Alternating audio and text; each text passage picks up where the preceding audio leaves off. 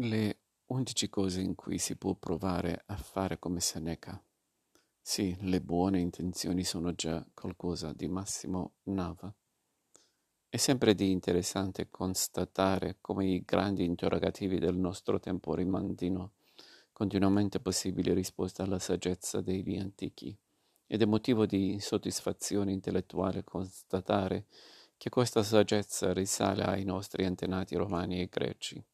Tutto sembra già scritto ed è di straordinaria attualità, come fa notare la prestigiosa rivista americana The Atlantic, che, ripercorrendo l'opera di Seneca, si, si sofferma in particolare sul dialogo con il fratello Gaglione, la ricetta per una vita serena e responsabile, con piena soddisfazione del corpo e dello spirito, alla ricerca della propria felicità e al tempo stesso del servizio alla collettività.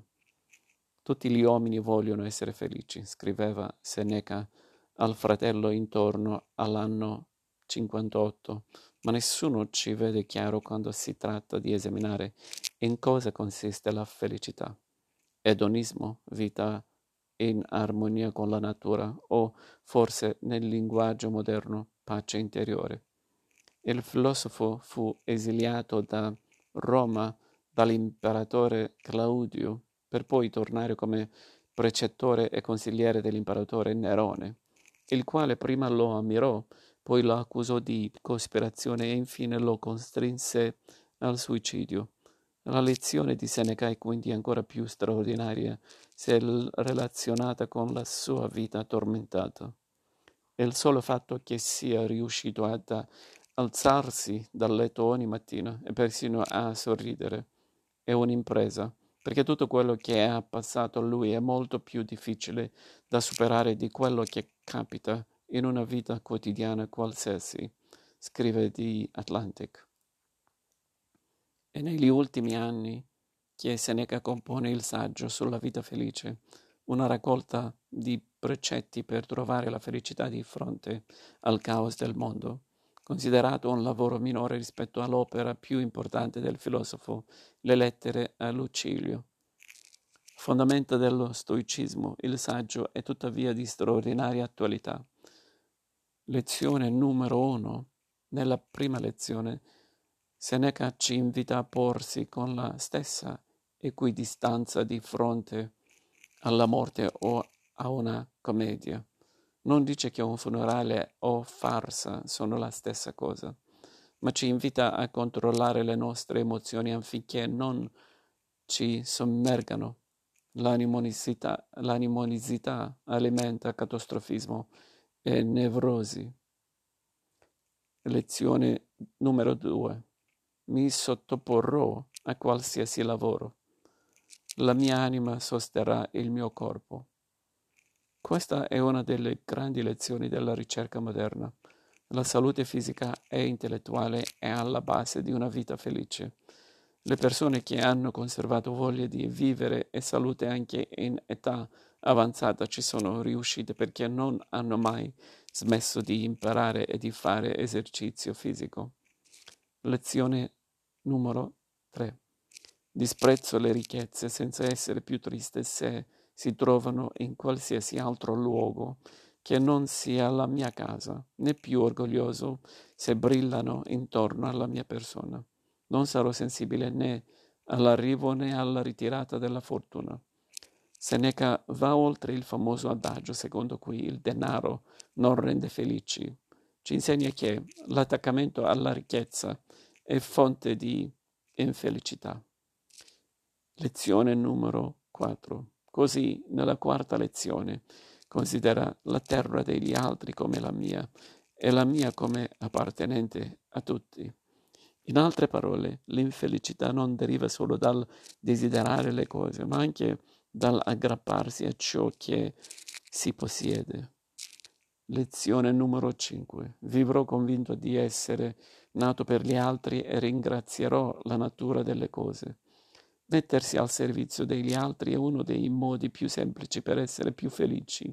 Fare beneficenza e volontariato, spendere denaro per gli altri, donare sangue sono atti che aumentano il nostro benessere, scrive The Atlantic.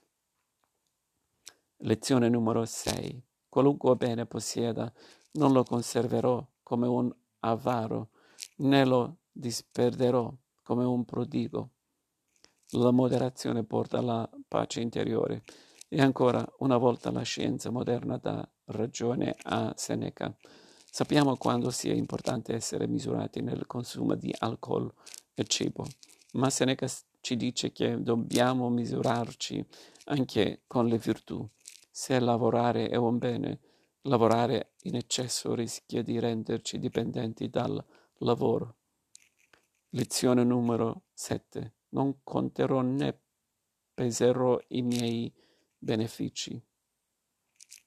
Il, valo- il valore che ciò che faccio non si basa su quanto mi costa, ma sul beneficio che ne traggono gli altri. Per esempio, il vero valore del mio lavoro non è il mio stipendio, ma ciò che porta agli altri. Lezione numero 8. Nulla, nulla per l'opinione, tutto per la coscienza nelle mie azioni. La lezione è duplice. In primo luogo dobbiamo resistere al confronto sociale.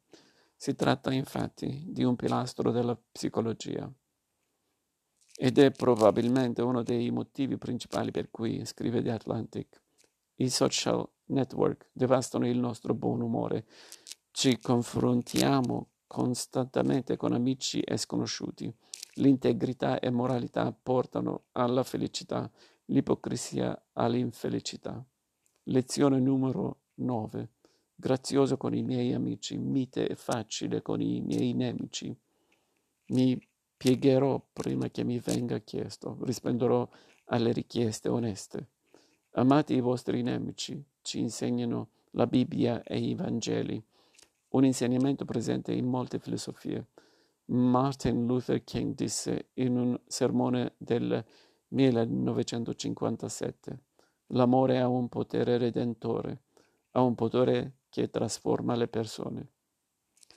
Lezione numero 10. Saprò che la mia casa è il mondo e che gli dei sono i suoi padroni, che sono sopra e intorno a me, censori delle mie azioni e delle mie parole.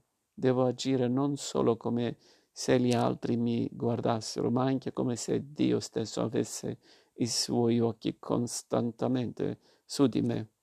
Questa è un'attualissima lezione di etica, a prescindere dalla propria fede o dall'essere o meno credenti, e l'idea dell'agire sociale come se. Lezione numero 11. Quando piacerà alla natura chiedere di nuovo la mia anima, ci andrò. Pensare al bene degli altri, scrive la rivista americana, è un modo per accettare serenamente la propria morte. Secondo uno studio su pazienti oncologi- oncologici terminali, quelli tra loro che si sentivano in pace erano concentrati su un'altra persona. Vedevano la loro malattia come un'opportunità per dare agli altri, incoraggiando gli amici o partecipando a studi clinici con l'obiettivo di aiutare i futuri pazienti. Per quanto saggi, questi insegnamenti di Seneca, ricorda infine The Atlantic, sono talvolta difficili da applicare. Vanno contro alcuni dei nostri impulsi naturali.